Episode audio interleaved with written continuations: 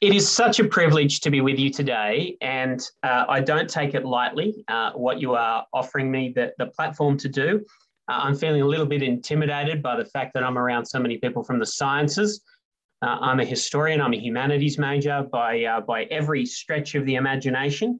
And so uh, I feel the weight of speaking to people who work in very different disciplines to me. And it's a while since I was in PhD world. So it, it is, a, for me, a distant memory. But I'm hoping what today gives you uh, some insight and some value uh, to add a little bit of value. I'm sure that a lot of what I tell you today will be things that many of you have heard before, some of them, and maybe there's only a small amount that's new. And it may be that there are uh, large amounts and small amounts. It depends on who you are. And so I just simply hope it works for you in your space and that there is something that you can grab hold of in many respects, what I'll be doing is explaining to you some of the ways that the Center for Public Christianity does their work and why we do the work the way we, we do.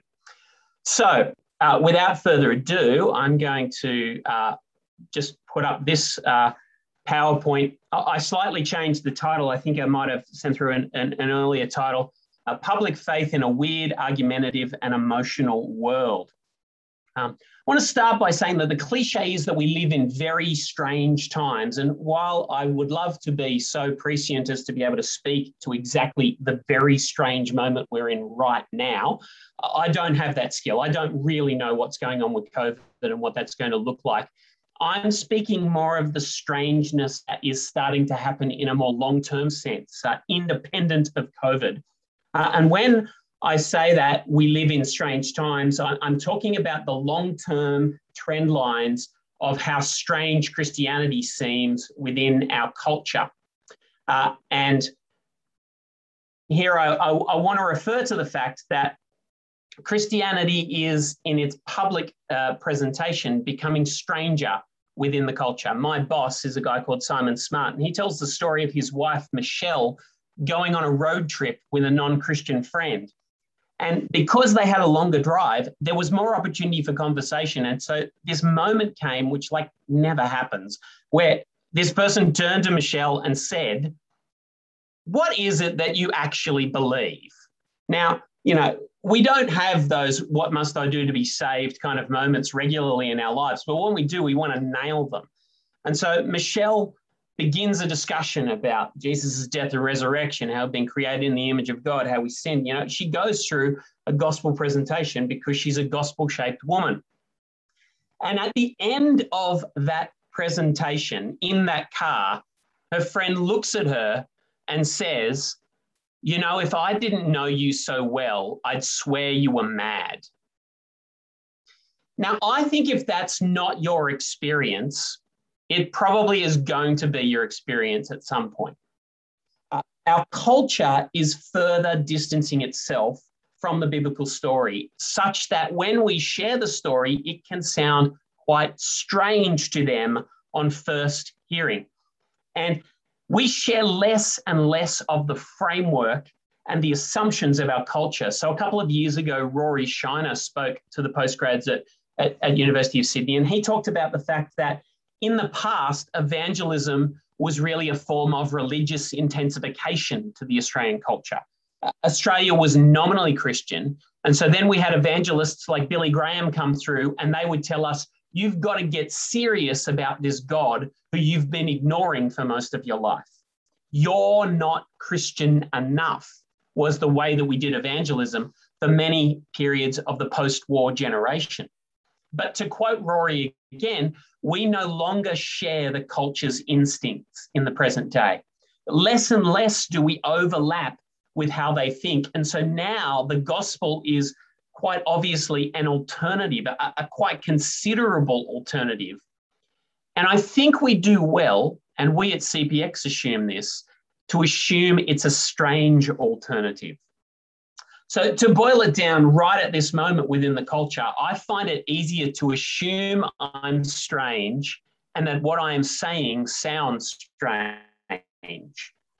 Now, I'm not trying to be strange. I need to stress that. What I'm saying is that my assumption is that even though the gospel is meant to be true and good and beautiful in their ears, that on balance of probability, they may well hear it as weird, bad, and a bit ugly.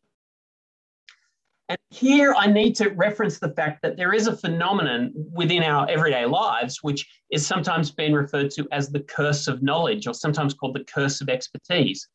Uh, the curse of knowledge is a known phenomenon where once you know something, you find it hard to imagine what it's like not knowing it. Uh, this is where teachers get into a lot of trouble. Uh, they've figured out that maths problem, they've figured out that historical issue, and they can't remember what it's like to be a student having to nut it out.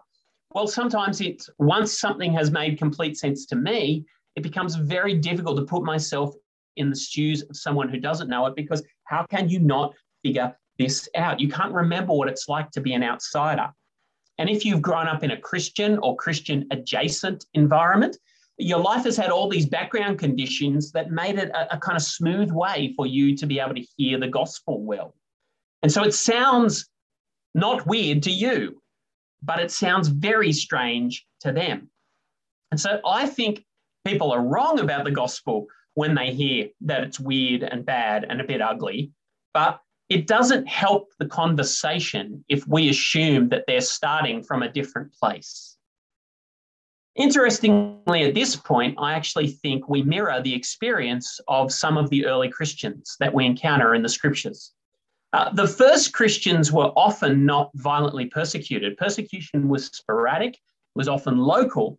Uh, but what was a constant experience for Christians, particularly within the Greco Roman world in the earliest days, was that they were regarded as strange, even deviant within the eye of their neighbors.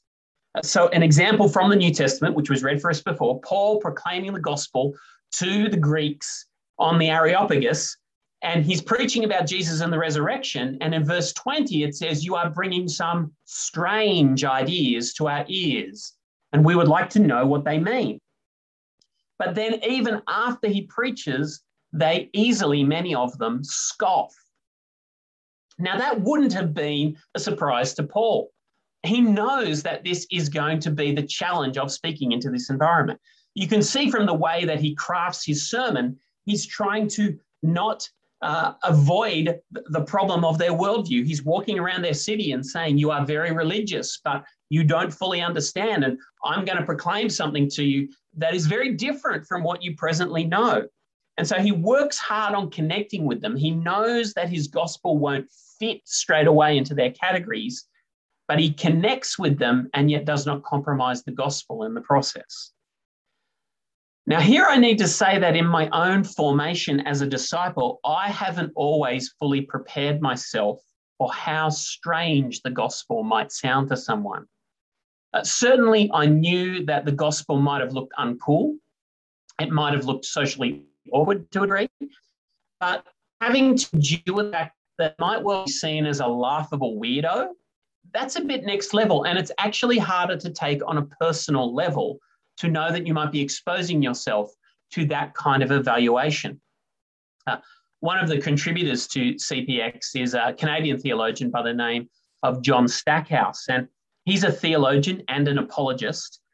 And he talks about the fact that we might share with someone about the fact that we're praying, that we are a prayerful person. And we might even dare to suggest to someone that we were praying to Jesus this morning. And, and we would think nothing of that to talk about the fact that we were talking to Jesus this morning. That this morning we talked to a man who we know about who lived in first century Palestine. And, and we're quite comfortable with saying that. And he says, Yet, if you had someone come up to you and say, By the way, I was talking to Julius Caesar this morning, then you would actually sit there and go, How about I call someone for you? You know, I mean, maybe, maybe you want to visit the hospital. That is sometimes how we sound to people. And in any culture, you need to be able to acknowledge at what points the gospel might sound strange. Because just as it was strange to first century Athenians, it also is strange to 21st century people in Sydney, although for very different reasons. So, not only is it that our gospel sounds strange, but also our behavior can seem strange. It's not just that our behavior looks different, it looks increasingly strange in the eyes of outsiders. So, so when I committed myself to Christ in high school in the 1990s, I committed myself to practicing an orthodox sexual ethic. And, and that conviction amongst my friends made me look a little daggy, uh, but it also made me look actually noble to them. They were kind of like, wow, Mark, you, you've, you've decided to, to, to, to, to practice a kind of a monogamy and you want to be committed to people in marriage. That's, that's noble. I, you know, I could never do that, Mark, but that's incredibly noble of you to do that. I admire your self discipline. Well, I'm not in high school anymore, but my sense is that a conservative or traditional sexual ethic is now strange in a far more negative way uh, because that Christian ethic is not associated with nobility, it's associated with shame or bigotry or repression. Uh, and people would say to me, I just don't get what you're doing, Mark. I, I don't get it. doesn't make sense to me that you would limit things in your mind like this. Now, in this respect, early Christians experienced something analogous. Uh, not just that their proclamation was strange, but that their behavior was seen as strange. It was perplexing, and, and it was perplexing not necessarily in a jocular or kind of funny fashion. It was they were seen as deviant. So 1 Peter 4, verses 3 to 4 here, you have spent enough time in the past doing what pagans choose to do, living in debauchery, lust, drunkenness, orgies, carousing, and detestable idolatry. They are surprised that you do not join them in their reckless, wild living, and they heap abuse on you. Now, the reason I've highlighted the word surprise there is it's very similar to the word used in Acts 17 20, talking about being strange. It's the surprise of something that is perplexing. It's, it's, it's, I'm not quite sure what you're doing. But the following clauses within 1 Peter make it clear that their surprise ultimately issues forth in heaping abuse on them. Now, in our time, our behavior can seem strange, and by strange, I mean leading to snark and leading to abuse. But on the grounds, and here's the interesting point on the grounds that we are the immoral ones now. So, in my formation as a disciple, I've been trained to see Christians as the good guys. That Christianity's public posture to the world is that we position ourselves as the bastion of values. That's how we position Christian politics, it's how we position Christian schools within the world. That even though we might admit we are sinners, we think that our values are the best, even if we don't always live up to them. But that is not true anymore what looks compelling to me might actually look appalling to them. And so, what looks true and good and beautiful feels to them instinctually false and evil and ugly. And so, as I live my life, I just assume intuitively that this person, this group, could look at my behavior and my ethics, and it will come across as strange, and even that my value system is a little bit screwy, that they think that is weird and not in a good way. Essentially, I assume I'm in the minority. And I don't do that to be extra annoying, nor do I do that to play the victim. I don't do it to be quiet or deferential. I do it so that I can serve people better as I speak to them about Jesus. I just expect that my message will be easily misunderstood and that my lifestyle and values are probably going to be suspected and are going to require patient explanation. And I need to do that from the position that they don't get me and I shouldn't assume that they do. Uh, in this respect, it's a little bit like the immigrant experience of being a minority within a major culture. And here I, am I'm, I'm guided by my colleague at the, at the Center for Public Christianity, Justine Toh, who comes from an ethnic Chinese background. And she says, I would think it would be useful for Christians to learn to think through an immigrant lens, just in terms of the way of being able to speak and serve the culture. And I'll give you an example of this. Earlier this year, I was teaching at Christ College, the Presbyterian College in Burwood, and I had some students in my class who were um, uh, uh, uh, Chinese uh, nationals out of Hong Kong, and they said to me, "Would you like to come out for dessert?" And I didn't realize that Burwood has a dessert culture that goes long into the night because I come from the suburbs where the cafes close at three o'clock. And so they're saying, you know, well, no, Mark, it's 9.30, we're just getting started. But we want to take you to, an, to, a, to, a, to a dessert place uh, from our tradition. But what was fascinating to watch was how hard they worked at going, we want to show you what this is like, but we also want to serve you by understanding you're probably going to think this is weird. And so they worked really hard at going, this is what the menu means. And, and maybe you don't want to eat that one first, you want to eat this one first. And it was a wonderful experience. But what they did is they clearly understood that I would not get it. And therefore, they reached out and acted as if they were in the minority not because they wanted to be defensive and not because they hated their own culture, but because they wanted to make sure they could bring me in in the best way possible. The gospel is challenging enough on its own terms. We don't get any brownie points with God by making it easy to misunderstand and then congratulating ourselves for being so pure. Okay, we don't get brownie points by making it easy to misunderstand and then congratulating ourselves for being so pure. And so, hence, at CPX, we intuitively write with the secular person in mind. Uh, we pride ourselves on being an organization that does not write for our donors. Uh, we write for the people who our donors want to reach, but we don't write for the people who give us money. Uh, what I mean by that is we're not primarily that we write for the hardened atheist. Uh, the hardened atheist one is a comparatively small number within our culture. There's not that many hardened atheists. There might be more in academia. Uh, but we, and so we don't write for secularists, we write for the secular culture, uh, the broad mass of people for whom God is easily framed out of the picture the ones for whom religion intuitively doesn't make a lot of sense, and for those who look at Christian people and assume they're a little bit of a worry. That is who is in my mind as I'm writing.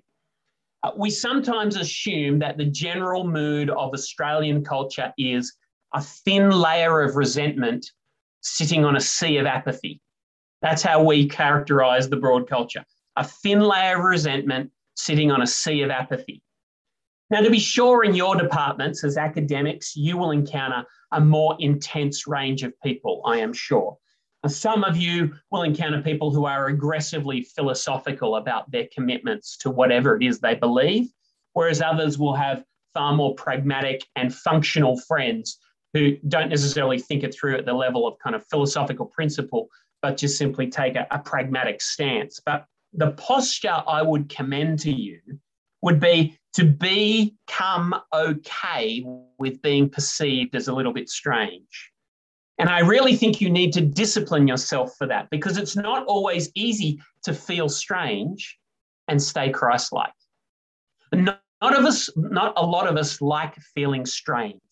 And it's hard on your soul to open yourself up to the potential for shame. And yet, the love of God and my love of neighbor calls me to carry my strangeness in a way that serves rather than hinders. Now, think of how many times in the New Testament it talks about the fact of not repaying evil with evil, not repaying insult with insult. That is hardcore spiritual formation right there.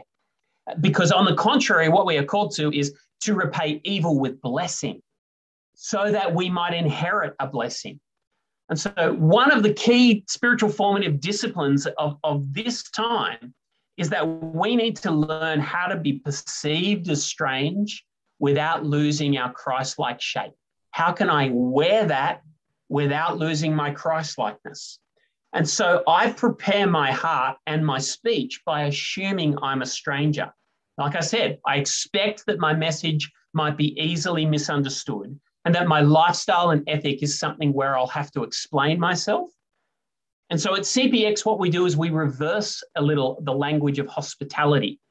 Instead of just thinking about how we might welcome outsiders, we put ourselves sometimes in the position of the outsider who is seeking welcome. And so we try and talk about being good guests within the culture. We don't assume we own the culture. We don't cry out for our entitlements with the media. We try and speak as good guests of the culture. And here I want to point out that in many respects, some of our apologetics that we've learned from the past may no longer work. So if I, I think about some of the apologetics methods I was raised on, uh, sometimes apologetics that I was formed in was formed on the kind of Christianity is the only rational response, and you're an idiot if you don't believe. And so we kind of proclaimed, you're an idiot. You're an idiot. You're an idiot because you could not possibly look at the evidence and draw any other conclusion.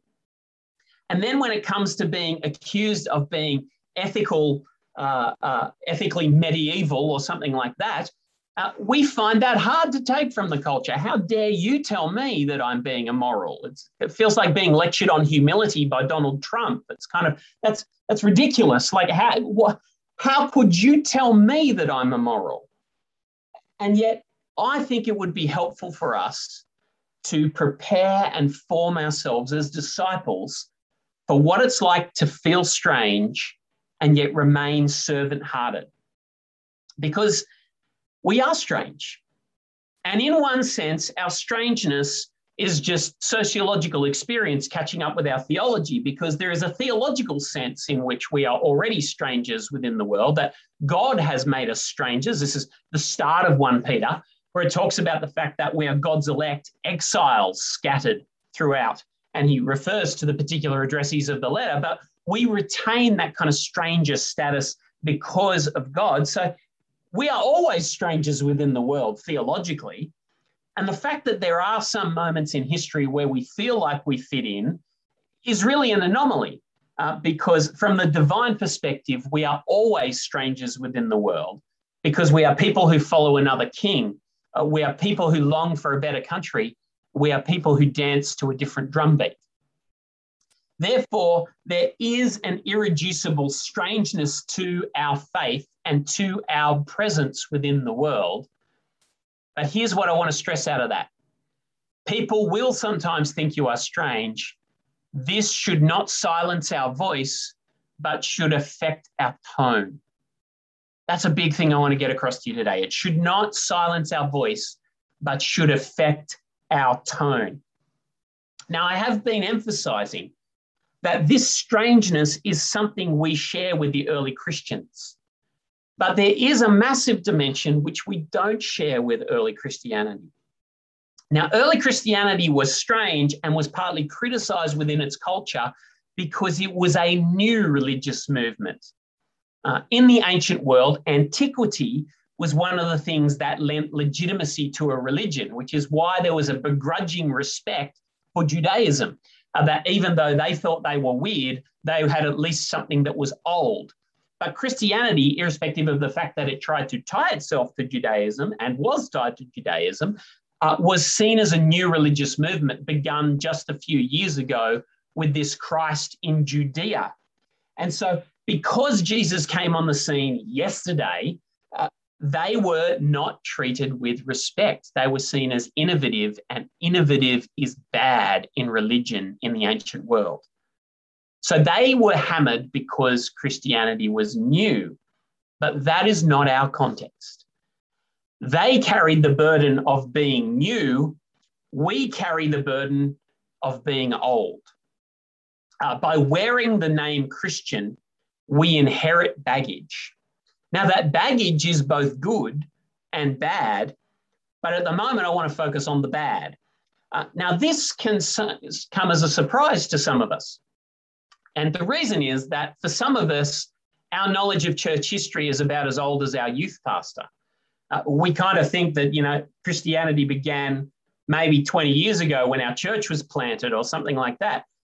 But in actual fact, you carry the baggage, whether you like it or not, of 2,000 years of Christian history. And indeed, you carry the baggage of what Christians are doing all around the world. You mightn't like what evangelicals in the United States are doing, that might be very clear, but you carry the baggage for them to some degree. And part of our perceived strangeness to the culture does come from our past. Now, here I want to say, uh, sorry, that's just repeating the point I made before. We carry the burden of being old. But here I want to say, we aren't determined by our past, but nor can we escape it. We aren't determined by our past. The past doesn't set our agenda entirely, but we can't live as if it didn't happen. History does affect us and it affects our posture within the world. And that is the reason why most recent apologetics books talk about history. Uh, so, John Dickson brought out a book this year, which is a, a little bit of a follow up to something we brought out a year earlier, uh, focusing on the good and the bad of the Christian church. Probably the most popular apologetics book at the moment is the one in the middle by Tom Holland, who's not a Christian, but who does a history of the Western mind, basically saying you don't realize how much Christians have influenced our morality so that our culture is Christian, even though that it doesn't know it's Christian because it's imbibed Christian values and the left and the right have just picked their version of Christian values. So he goes to the point of basically saying the political left and the political right are fighting a Christian war with one another, even though only one of them thinks that they come from the Christian heritage. Now, all I'm trying to say there is history matters. History matters and it affects us that the past experience of Christians does color the way that we are heard and perceived within our present culture. But of course, we know that when it comes to a person receiving the gospel, it's far more personal than that. That the history we are dealing with in a person's life is a personal history, not just some grand meta history of the Western world. And so, here again, my assumption is that people have likely had a negative experience of the church. Now, this is not always true. The church has not always been bad, and the church has often done brilliant things. But what I'm saying is, it's better for me to assume that that might have happened than to assume that it hasn't. I go back to the fact that it is often a thin veneer of resentment on a sea of apathy. But when I speak about the church and Christianity and Christ, I want my ears open and even as I defend the faith and critique the culture, I'm always wanting to grant legitimacy to their past experiences where understandable. Let me give you an example of this. We have a column that we put out on Facebook and various other social media. Every week, uh, two of us write a short column each week called Thinking Out Loud. It's, it's a 250 word piece, and it's honestly uh, what it says, thinking out loud. It's not the finished article, it's not, not, not publishable and all that kind of stuff, other than in socials. And uh, a week ago, I wrote on the use of the song Imagine at the opening ceremony for the Tokyo Olympics. Now, the song Imagine, I do not like very much. I find John Lennon's song uh, pretty ridiculous. I find Lennon himself hypocritical. And yet, I wrote that column by beginning with there's something intuitively that makes sense about why someone would write that song. Because for many people, intuitively, imagining there's no religion is to imagine a better world. And I have to start there because I know that so many people's experience is if you could get rid of religion, you could get rid of the problems of the world. I do that even though it may not be everybody's experience because I don't think I lose if I over assume that people might have had a negative experience of the church, or at least that my ears are open. Again, I want to suggest our baggage should not silence our voice, but it should affect our tone. See, tone, which is not talked about enough, I think, in Christian circles, has to do not with changing content, but with understanding what message is being received. I remember a book many years ago by uh, Hugh Mackay, uh, the social researcher, uh, called Why Don't People Listen? And he talked about the injection theory we have of communication. Now, injections are all on our brain right at the moment, but we have this idea that injections uh, is what happens when we communicate with someone, which is that we put our message in our in our syringe and we inject it into someone's arm and they receive it exactly as we've injected it. But that's not what happens in communication. That you can say something, you can give the most perfectly crafted piece of communication, but you then actually have to ask someone, "What did you hear me say? What did you hear me say?" Because something happens in human communication called interpretation. And interpretation happens on every form of communication. And I need to know what is going on when you hear me say Jesus, when you hear me talk about the gospel, when you hear me talk about the church and Christian faith. And I guess what I'm looking for is for us to consider Christian persuasion in an argument culture. Our present cultural moment is one in which arguments are frequent and they are ugly. Uh, so we love to argue in our culture, uh, but as a book like Alan Jacobs' How to Think makes clear, uh, we're mostly bad at the way we argue. And what that does is that that makes everybody who's a participant in arguments in the culture just want to yell louder. And for others, it might then encourage other people to just never argue at all. And so there's this kind of twin things of I'm going to yell or I'm going to be entirely silent. And I see that happening within the culture. I, you're either a yeller or you're quiet as a church mouse.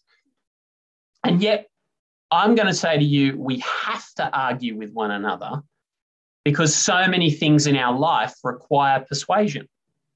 I need to be persuaded to eat the right foods. I need to, need to persuade someone to marry me. I no longer need to do that, but I did need to persuade her. I'm not quite sure how I did it, to be brutally honest. Uh, you need to persuade my kids to reduce their screen time because I'm not evidently winning that battle. Uh, you need to persuade people to consider the Lord Jesus. We have to persuade one another but we need to recognize that ideas are powerful. And so human beings are powerful creatures. We are physically powerful, but we are also intellectually powerful. Our ideas are powerful. They can change the world. We form and transform the world because of how we think. So, just like any form of power, we should unleash our ideas with care and with a heart for service. Because to change someone's mind is a massive deal, even if it's just one person. And of course, to be God's instrument in helping to change someone's mind, yes, the work of the Holy Spirit, but using you, that is a, an enormous thing to do. But I want to frame my acts of persuasion. This is, this is where it's critical. I want to frame my acts of persuasion as gifts of love and service, not as moments for personal victory. If I'm arguing with you, I want to do it because I love you and I want to serve you by us both finding what is true and good and beautiful. And so much Christian persuasion, which I have practiced, has been not so much about trying to offer people a gift, but about being seen to be right and feeling offended when people don't think that I'm right. And so Alan Jacobs calls this talking for victory. So we might think that the gospel is always best served by winning arguments at whatever cost. But I want to suggest to you that once we've stopped seeing our conversation partner as someone I love and instead seeing them as someone I defeat, then everything is lost in a gospel conversation. Because we live in an argument culture which rips and tears and cancels and screams. And so many of our metaphors, if you think about it, for discussing ideas are war metaphors. I defeated their position, I attacked their point.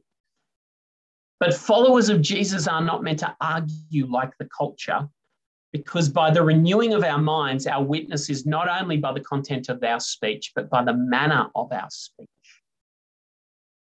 And here, you could do little better than engage with the work of someone, say, like uh, Tim Muehlhoff from Biola University and his book, Winsome Persuasion.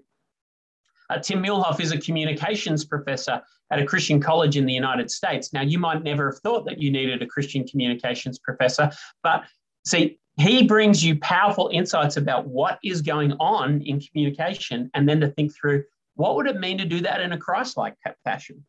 Uh, he has several works on communicating with those who differ from us and reaching out to persuade, but in a manner that is filled with compassion and empathy. Here's my guess, and this graph isn't going to work, and I apologize for the drawing right now, but I find that there's sometimes an inverse relationship between the amount of apologetics books that people read and the amount of persuasive ability they have. So that by the time someone's read seven apologetics books, they're hopelessly not persuasive except to themselves because they know how to destroy people, but they don't know how to win people. And so I want to suggest to you that the Christian persuader offers their voice as an act of love. And love, by the way, compels me to speak in public, but it compels me to speak with grace and humility and kindness and compassion because love transforms tone. And that mention of apologetics leads me to consider how we are commending the faith today. Uh, you will already have imbibed the sense that I, I think the apologetic challenge these days has changed its shape because in the past, defending the faith was about fighting for the truth of Christianity, but now it's switched to defending the goodness and beauty of Christianity as well. It's not the truth doesn't matter, but goodness and beauty are often the gatekeepers before you can even get to truth.